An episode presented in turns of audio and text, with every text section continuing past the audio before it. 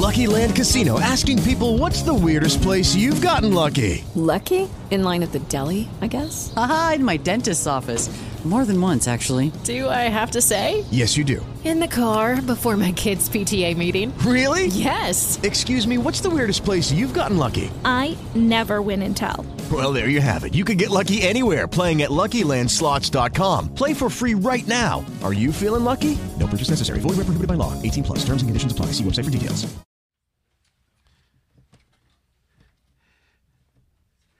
Good morning. I'm Myron Belkind, the president of the National Press Club.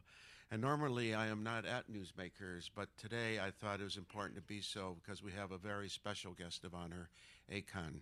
This has been a very historic week for Washington, D.C., with the U.S. Africa Leaders Summit, more than 50 heads of state. And it's also been a very historic week for the National Press Club as we've had the presidents of the Republic of Congo, South Africa. This afternoon, we'll have the president of Burkina Faso. But today, as part of our historic week and as part of a major event that contributed to Washington, D.C.'s historic week, we have Akon, the distinguished celebrity and more so philanthropist, doing so much to bring electrification to more than 20 million households in Africa. I want to thank and introduce my colleague, Stephen Alakara who is in a great example of what a new member the National Press Club does. Stephen joined about two months ago. He organized a major event with the former Chief Technology Officer of, of, of, at the White House, Aneesh Chopra. And a few weeks ago, he said, Myron, what do you think if we bring in Akon? And I said, go for it. So, Akon, thank you for being here. Stephen, thank you for organizing it. I turn over the floor to you and to Akon. Good morning, by just a little bit here. Thank you for uh, joining us for this Newsmaker event. I'm Stephen Olakara, the host of uh, this Newsmaker, and I do want to start by thanking Myron Belkind, the president of the National Press Club, who has uh, not only supported this event, but also many of the wild ideas I've come to him with. So thank you for your support, as well as Rachel, your wife, who I know is here. Uh, we're honored to, to have you. Uh, I also want to thank uh, another rising star at the National Press Club, uh, represented by his wife here, uh, Josue Lopez, who is also very integral in making this event happen. I'm here to introduce an incredible leader, uh, legendary leader, uh, a global entrepreneur, uh, a major recording artist, uh, and also the founder of Akon Lighting Africa, Mr. Akon here. This morning, uh, him, along with his uh, colleagues, Mr. Uh, Bathily and Mr. Niang, uh, hosted the first annual New Partnerships for Growth conference, which featured four African heads of state and other dignitaries talking about their new partnership with the next generation. And we'll be hearing more about that in a little bit. Uh, but uh, Akon and his colleagues here have uh, put together an, an, incredible initiative called Akon Lighting Africa, which is focused on bringing uh, electrification to a million households uh, in Africa, uh, utilizing um, off the grid solar technology.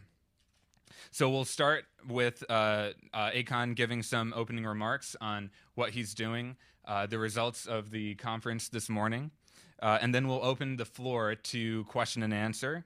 And uh, those questions will come from credentialed uh, press and members of the press club only. And when recognized, please identify yourself, your organization, and please ask a brief question. So, with that, I turn the floor over to Mr. Akon. Thank you. Appreciate it. Thank you, Steve. Uh, it's an honor to be here, of course. Uh, thank you guys a lot for making the time to come out. Um, this has been probably the most productive week uh, we've had since we started Akon Lighting Africa. Um, we started off um, touring seven countries in seven days to present our initiative to seven heads of states in West Africa. And it was a thought that happened last year from today. Um, and within that time, we've accomplished so much. And we always wanted to be in a position where our generation of Africa would be completely different from the average because ultimately we felt that it wasn't enough action and we felt there wasn't enough communication. And as you know, as you follow how things move, it's the people that run countries.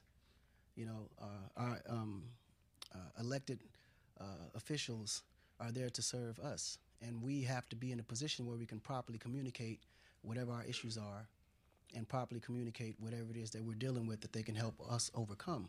So it's a team effort.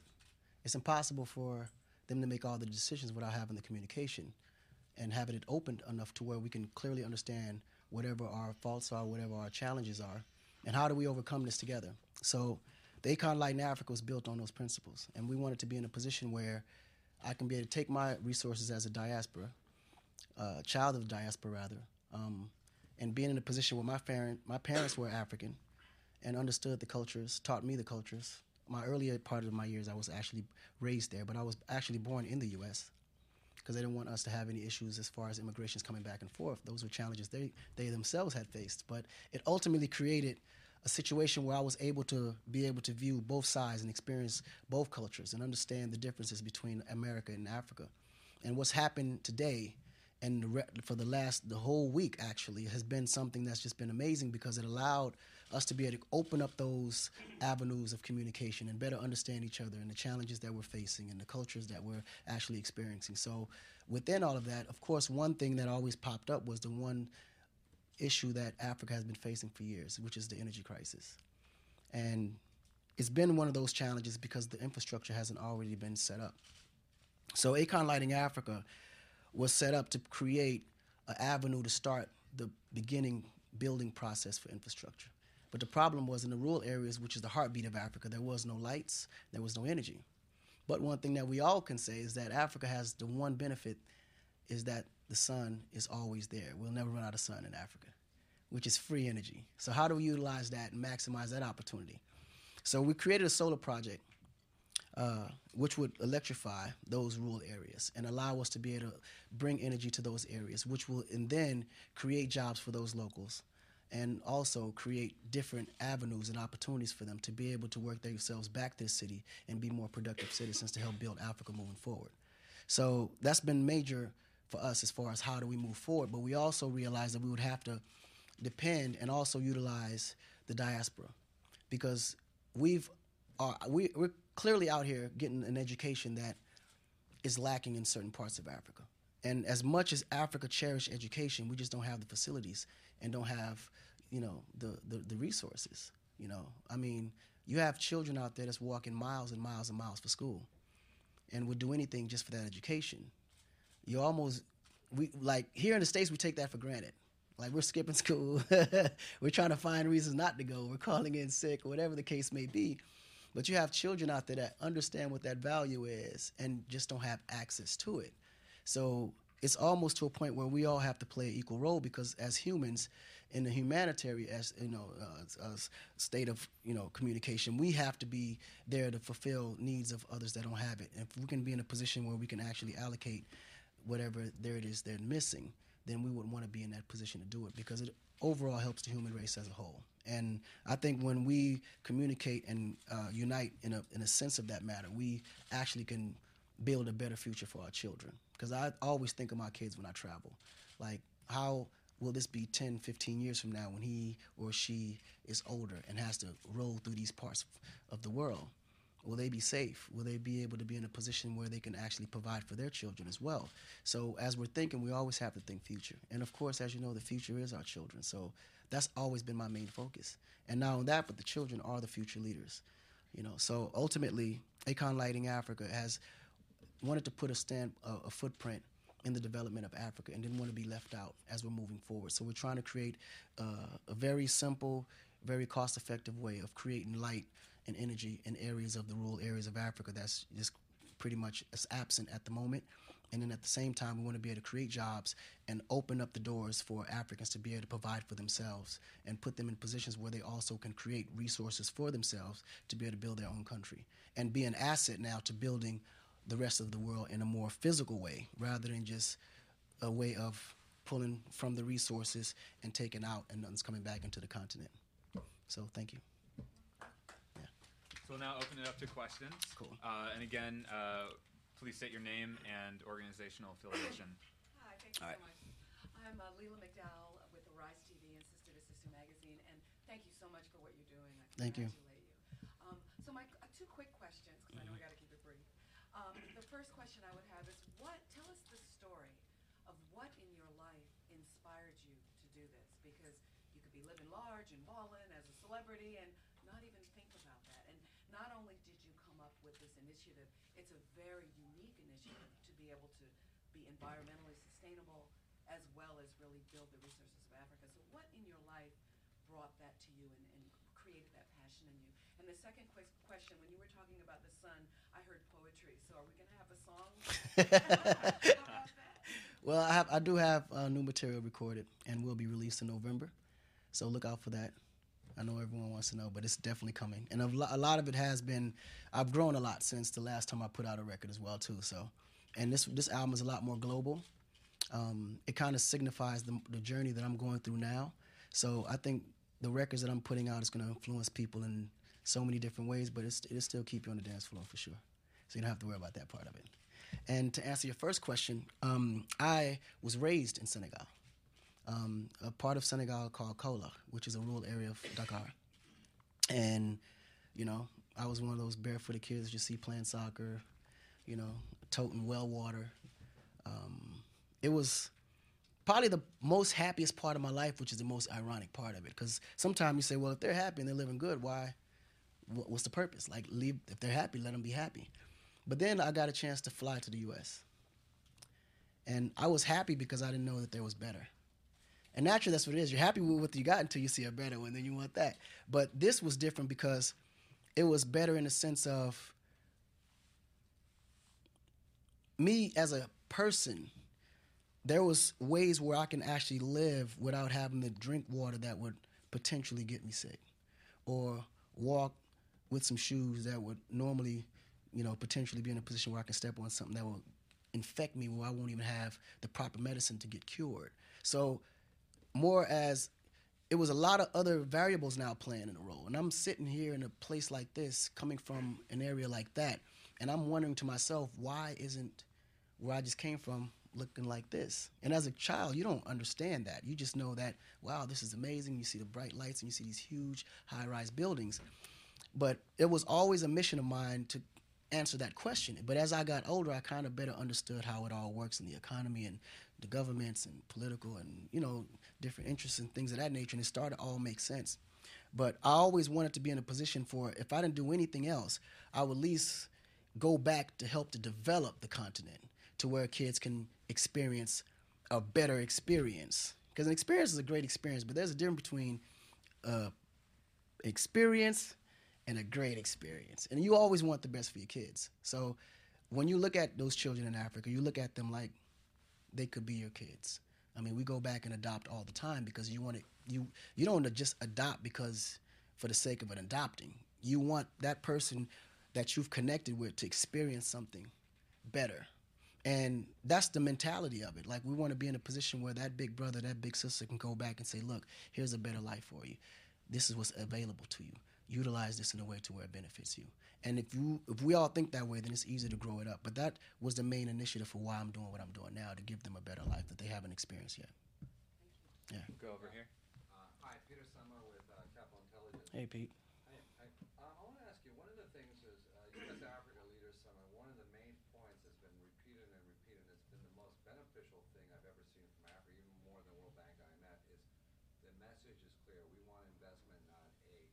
And, you know, people, especially in America, especially in this town, don't realize that, you know, nonprofit NGOs are quite despised in most African markets. They want people to come in, make a profit, create jobs. They have very many professionals. We already have Bob Diamond, one of the greatest bank, one of the best investment bankers in the world, who's just bought a bunch of African banks. He'll be, he used to be a head of Barclays. He's now running that. He's one of the best M&A bankers. You were with General Electric on Monday, Yep. the CEO. You were with the, the president of Ghana. I mean, it- that's a message that's getting lost. I mean, these people are coming in, sort of blocking the investment opportunities and the job creation. Uh, You know, will, you addressed that this morning. You're addressing that now. I mean, is that, that's something you're addressing? Okay. Well, I mean, well, it's um, it's clearly addressing it because we know that's an issue and a problem that already exists, right? So, our role is to find out the solution. How do we get around that? How do we fix it? And it's no better way to get around that than empowering the youth because you have to educate them first. But even to educate them or to empower them, they have to have the proper facilities, have to have the proper surround. They have to be in a proper surrounding to even get good health care or get great education. And and right now in Africa, nothing can happen without infrastructure. So the infrastructure is our biggest bridge. Like we can't get across that until that part of it gets right. And without energy, we can't even begin to build an infrastructure. So I want to start from the ground zero, you know. Um, and I think with the basic solar, utilizing our main resource, which is that sun, that would walk us to the light. you know what I mean? Absolutely. Go here. Oh. Oh. Oh.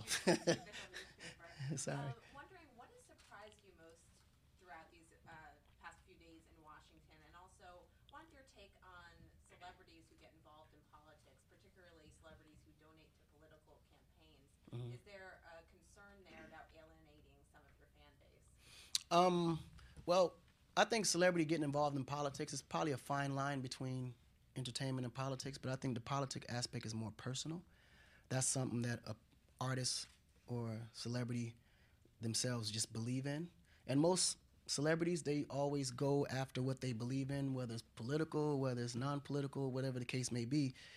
It's just in a you know a, a sense of you can say passion that they just want to fulfill. I don't think there's no particular reason why they do it outside of the fact that this is something that they just believe in particularly. Me, I don't really look at this political because this is actually a for-profit business. But I don't want to get into business unless I know I'm helping someone. Because it's not like I need the money. I can just continue to write songs for the rest of my life.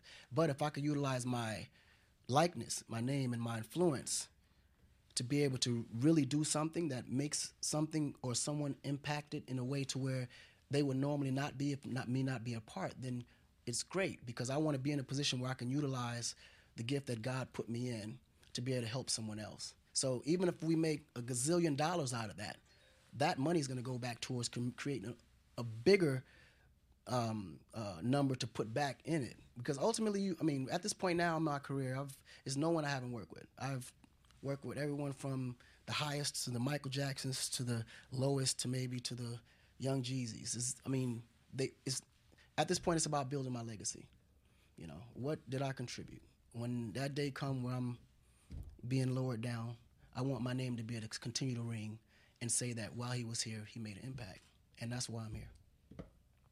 Go to the left here. Hi, um, my name is Lulu Hangala, and I'm from Zambia, and I freelance for Muvi TV.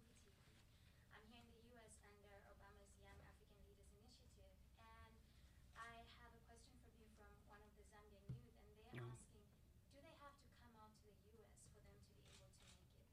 What message would you have for them out there in Africa? Can they be able to achieve their dreams?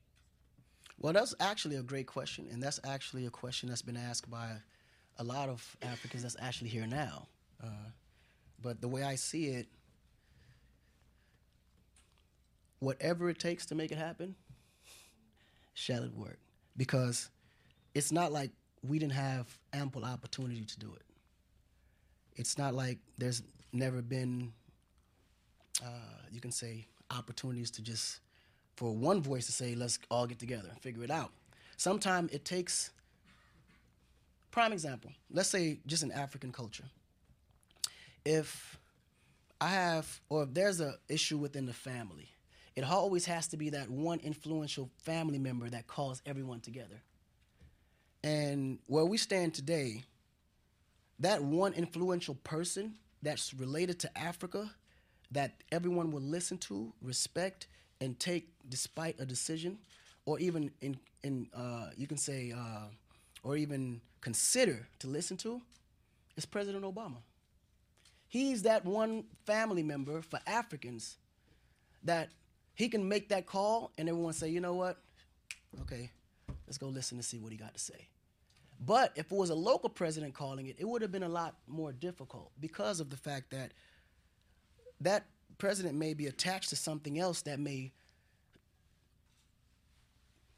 I'm trying to be careful with my words here, but you you you understand what I'm saying? It's it, it's, it's it's like, and I think it it all it goes right back to African traditions. It's, it's like he's not quite the elder, but he's the most influential one out of the family. Like prime example in my family, I have an older brother, and it's just so happened that even though he's my older brother, I'm probably the most influential person in the family. So if there was a meeting to be called, he will call me and say, "Little bro, I need you to make this happen." And what I'll do, I will make it happen. So I'm sure Obama got a lot of calls, and as he did his research and as he did his visits, he felt like this is something that needed to happen. And I'm glad that he took the stance to bring them all together because all it takes is for us to get in the same room and communicate, and then doors will open up for better and bigger opportunities. As you can see, is actually happening now because we've never seen so many African heads of states in the same place, communicating in the same room. A lot of times they're communicating through, you know, translators or communicating through a messenger. But now they actually can look each other in the face. And uh, believe it or not, a lot of problems were solved this week just off seeing someone and a misunderstanding that might have been related or translated wrong or the you know not quite the way it was supposed to the message didn't receive the way it was supposed to so it just clears things up and sometimes when you can clear things up you can see better and when you can see better you can know exactly where you're going so i think it works out yeah Myron?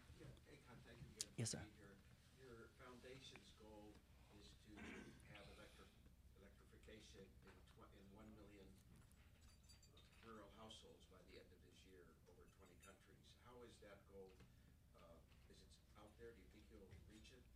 Uh, What's the- What, what is the progress on that? Okay. So first, just to make it very clear, Akon Lighting Africa is not a foundation. It's a for-profit business, but we're doing we're creating businesses. We're, we're making money in a way to where it helps, and we want to be able to utilize that same money and put it back in the community to empower and um, provide jobs for the locals. Um, our goal, starting in January, was to electrify one million homes. Um, we're a little over a quarter past that at this point. Like we, we've moved. The beginning was a little rough because we had to get the infrastructure together, get the right team, visit the, the presidents, and get a hold of uh, the people necessary to make things move, and get more than anything the permission from my elders to do it, and feel like we're getting the right support. Because ultimately, when you're making moves like this, you want the proper advice and they face the challenges every single day of what they're dealing with in their areas. So we didn't want to be naive to the struggles, and we don't want to be naive to what was happening in the countries we visited. So we we did our due diligence and made sure that we was walking in with open arms and being received in a way to where it would be positive. Um, so that took a little bit of time. So we're literally, I mean, we're hundreds and hundreds of thousands of homes already enlisted and moving forward as we speak. We have manpower on the grounds, equipment on the grounds being installed, and I think we're going to make the the quota before the end of the year. Absolutely. Yep. And after that, I know you want to know what's going to happen after the million. We're going to keep going. This is was more of a proof of concept to show that it actually can work. You know, because a lot of the challenges were, well, we've tried it, but it doesn't work. We don't know exactly how to do it or where do we start.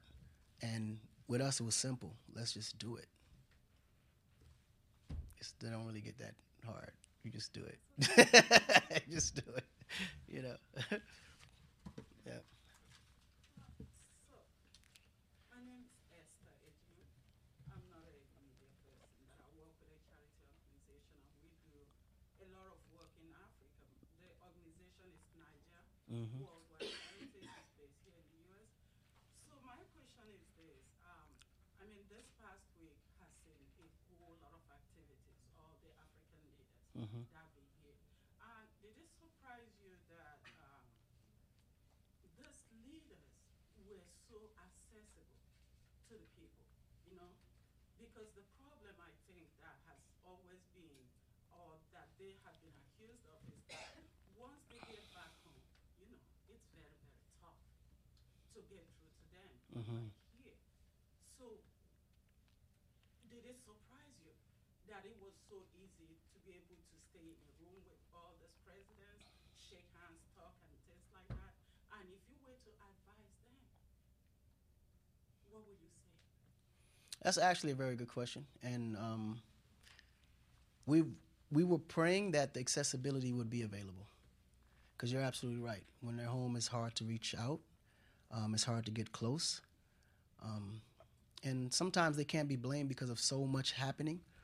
And like I said, it's always information that's classified that the people aren't public, uh, people of the public aren't aware of. But ultimately, I think it's in Africa, just for this particular time being, is more for their protection than it is them trying to be uh, uh, distant. But I think um, this trip even opened their eyes because they didn't even realize how impactful it was to be this close to the people. Um, and they've, I mean, they've learned a lot. I think, um, especially after today, um, after today's uh, event that we just had, we had uh, President from Guinea uh, Conakry, Mr. Alpha Conde, President Alpha Conde, and then we also had the President of Congo also there, um, President Sassou, and they were very instrumental to the challenges they were facing. They were very clear with how they wanted to move forward with the countries.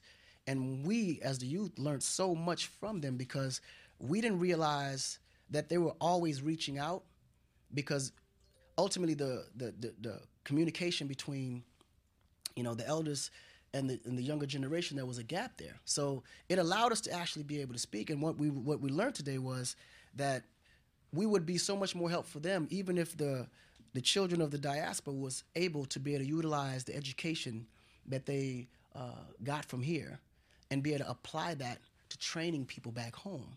You know because sometimes when you're in a position where you get the best of both worlds and you're not sharing both the information, we can just be stagnant when it comes to information. We were just we just we're moving unknowing, and sometimes when you don't have all the information, you make you know not so good decisions. So the conversations that we had today, we learned so much from them, and we kind of understood in so many ways why a lot of decisions were made from the standpoint of how they see it, and they were able to also see it from the standpoint of how we saw it. And it was when when pretty much the conclusion was there's a, there's going to be a give and take. We got to be able to give something to get something and vice versa. And we got to be able to understand that Africa and where it is today, we can't wait for it to be developed to, in order to come and make a difference.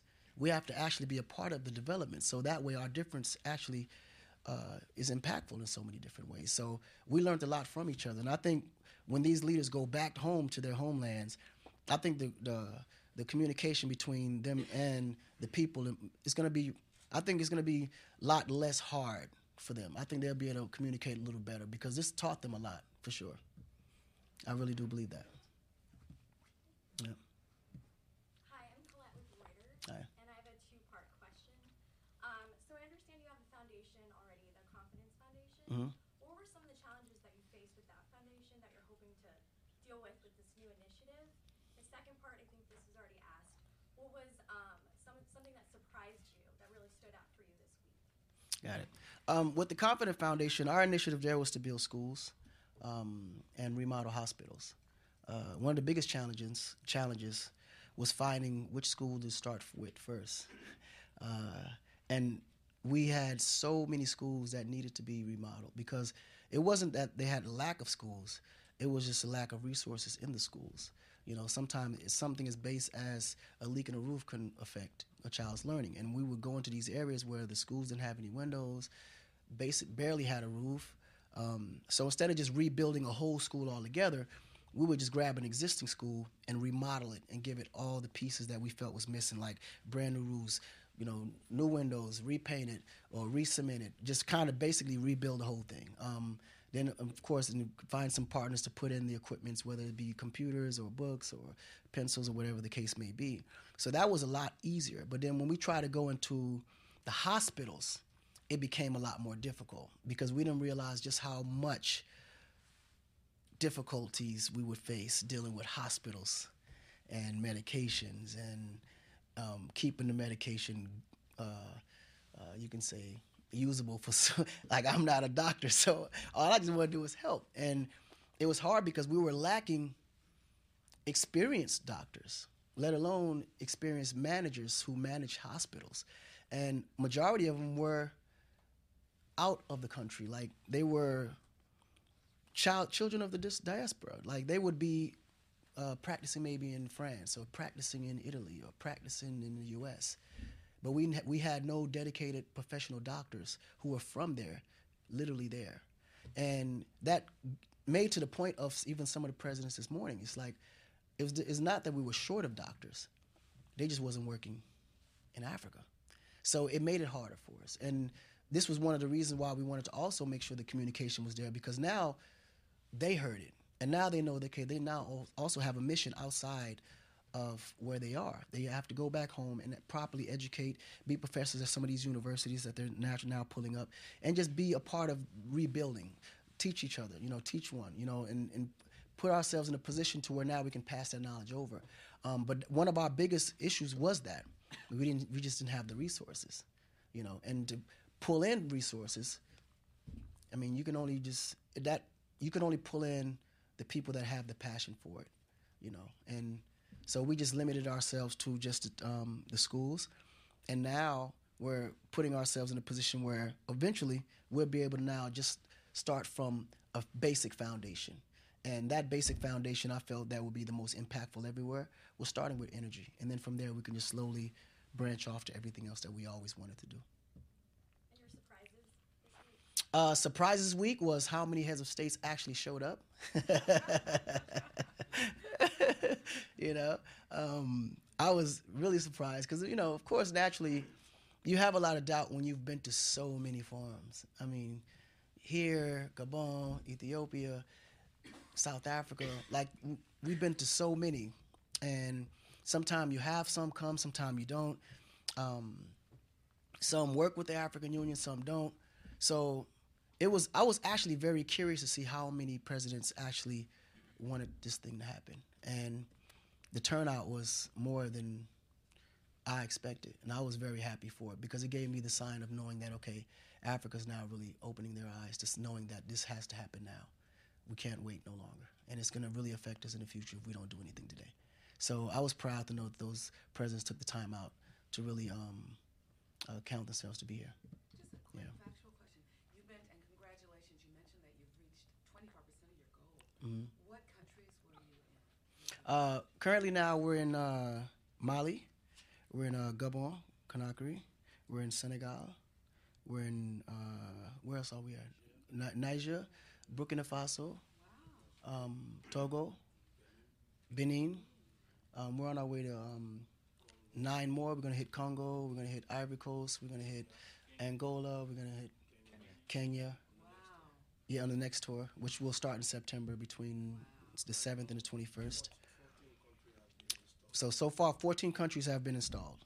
Wow. And we're just starting in one area and eventually grab the whole country. Um, but things are very, very promising. Very, very promising. We're very happy with the, um, the results. Yeah. Thank you. Hi, uh, oh. Thomas Squire with the with the Rise TV as well. Um, the conference has been really great in the summit and everything. What's the best way to hold, I think, some of these heads of state accountable? Mm-hmm. Some of the things that they agreed to, or some of the things that they at least seem open to um, adopting um, back in their countries. Yeah, actually, that's a good question. Um, our because what we wanted to do. Um, was kind of just change the format of how things are normally done. Normally, you go to the heads of state, you ask them to do something, and they tell you what they're doing. And then we jot it down, and if they don't do it, we hold them accountable. What that does again, it puts the pressure on government. So, what we're trying to do is take the pressure off of government. What we're trying to do is let the government know that whatever your initiative is, or whatever it is that you are doing, we are here to support you doing that. But just know that we're doing this here. So, how does this affect or how does this help what you're doing there to fast track it? So, basically, when you put someone in power, you're putting them in power for their knowledge, their strategic efforts, and your belief in them. You're not really expecting them to go on the ground and do anything. Whereas in Africa, because how we were built, we're more hands on type people, we're expecting the president to go down and make it. It's not going to work. I guarantee you. So what we have to do, we have to be the partner and we have to be their arms, we have to be their legs, we have to be their eyes, we have to be their ears. They're our support system, we're not theirs. So until the people realize that we are who build our country up, it's gonna we're gonna be in a never it's gonna be a 360 constantly going around. So all we could do is allow us to do what we do. They stay oversee it and say, okay, guys, I love what you're doing here, but can we do a little bit over here? And then our job as the young youth, we have to put together the crew and make that work. Because if they can qu- properly advise us on which roads to go, then we can t- make it to the end of the rainbow. We just can't do it expecting the government to do it all, especially when we're the people. We can't just be sitting there expecting the government to do it. We we elected them. You follow what I'm saying? So we just have to know that we are their tools, and if they don't use us, they can't build anything. If they're the tool, they're just one with so much ground to cover. And yeah, they have a delegation, they have a crew, but if those crew don't utilize the tools, they can never get anything built. So our main goal today was let them know that we are here and you can utilize us. We need you to utilize us. Get information from us. Use us physically. Use us mentally. How can we benefit your goal to make it what we need to make it to where you stay out of conflict, first of all. And number two, how can we build our country forward? And then everyone get motivated to continue empowering whoever's in power. You follow? Absolutely. Yeah. So, um, Africa has, they said there are about over a billion people right now in hmm Africa. Absolutely. And we have more youth than, you know. Absolutely. And it's projected that by 20, uh, 2040, Mhm. you know, Africa is going to have the largest segment of young people. Absolutely. So if you were to advise them now, what would you say to them? Well, we did advise them, and we told them that the youth is their futures. The youth is what's no. Well, the youth of today will be our leaders tomorrow to tell that youth of today the same thing. Africa right now has been overwhelmed with youth. So how do we empower our youth now to become the leaders of tomorrow? And that becomes the biggest question. So as youth, it's almost like a child running away from home and have to grow up quick. In this case, no one ran away. The problem is we just had to grow up quick. you know, so ultimately, how do we properly educate our kids to to taking on a, a burden or a responsibility such that large? And it's almost like I almost feel like we've been prepared for this already. This is why we live under certain conditions. This is why we're in a position that we haven't advanced so hard, and we always have to fight for what we want or what we need. It's only preparing us for something this large, some of this magnitude. Like we're literally prepared for it. We just have to mentally put ourselves in the mind of actually doing it. So, my suggestion to the leaders is to engage the youth more utilize them because if we don't properly train them with the, the, the know-how and the knowledge that they need to even advance no matter how much money we dump into a country no matter how many companies you bring in if you don't have uh, no, the, the population to outsource or resource all the possibilities then you can never even maintain what's happening or what's growing into your country so we have to be able to more than anything educate the kids first but they have to implement it because they're there. Like, but the kids have the, the children there have to be engaged. They have to engage in the, into the youth a lot more for, than they're doing now, for sure. Yeah. Well, on behalf of the National Press Club, I want to thank you again, No, Akon, you, for bro. joining us. And we're going to have Myron come up for the presentation of the Please, National uh, Press Club mug. Why don't you uh, get Oh, between nice. us and this one? you know, Akon, this is not only an historic week for the National Press Club, it's an historic year because we are observing 2014 as the International Year at the club. And it's also historic because it was 20 years ago this year in 1994 that Nelson Mandela spoke at the National Press Club as president shortly after being elected in the first fully franchised election. And so it's my honor to carry on a tradition and present to you, as we do to distinguished guests of honor, the traditional National Press Club mug. And Stephen, why don't we do it together? So Sure. Noel All can right. perhaps do it. There we go.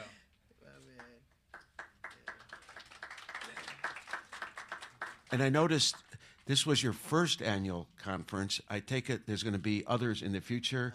Whenever you have them, please come back to the National Press uh, Club. Will do. Thank you, man. Thank you. Thank you. Very good. I appreciate Thank you. it. Thank you. Thank you all. Thank you guys, sincerely.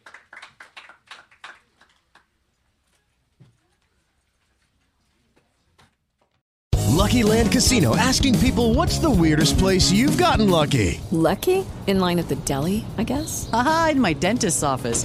More than once, actually. Do I have to say? Yes, you do. In the car before my kids' PTA meeting. Really? Yes. Excuse me, what's the weirdest place you've gotten lucky? I never win and tell. Well, there you have it. You can get lucky anywhere playing at LuckyLandSlots.com. Play for free right now. Are you feeling lucky? No purchase necessary. Void where prohibited by law. 18 plus. Terms and conditions apply. See website for details.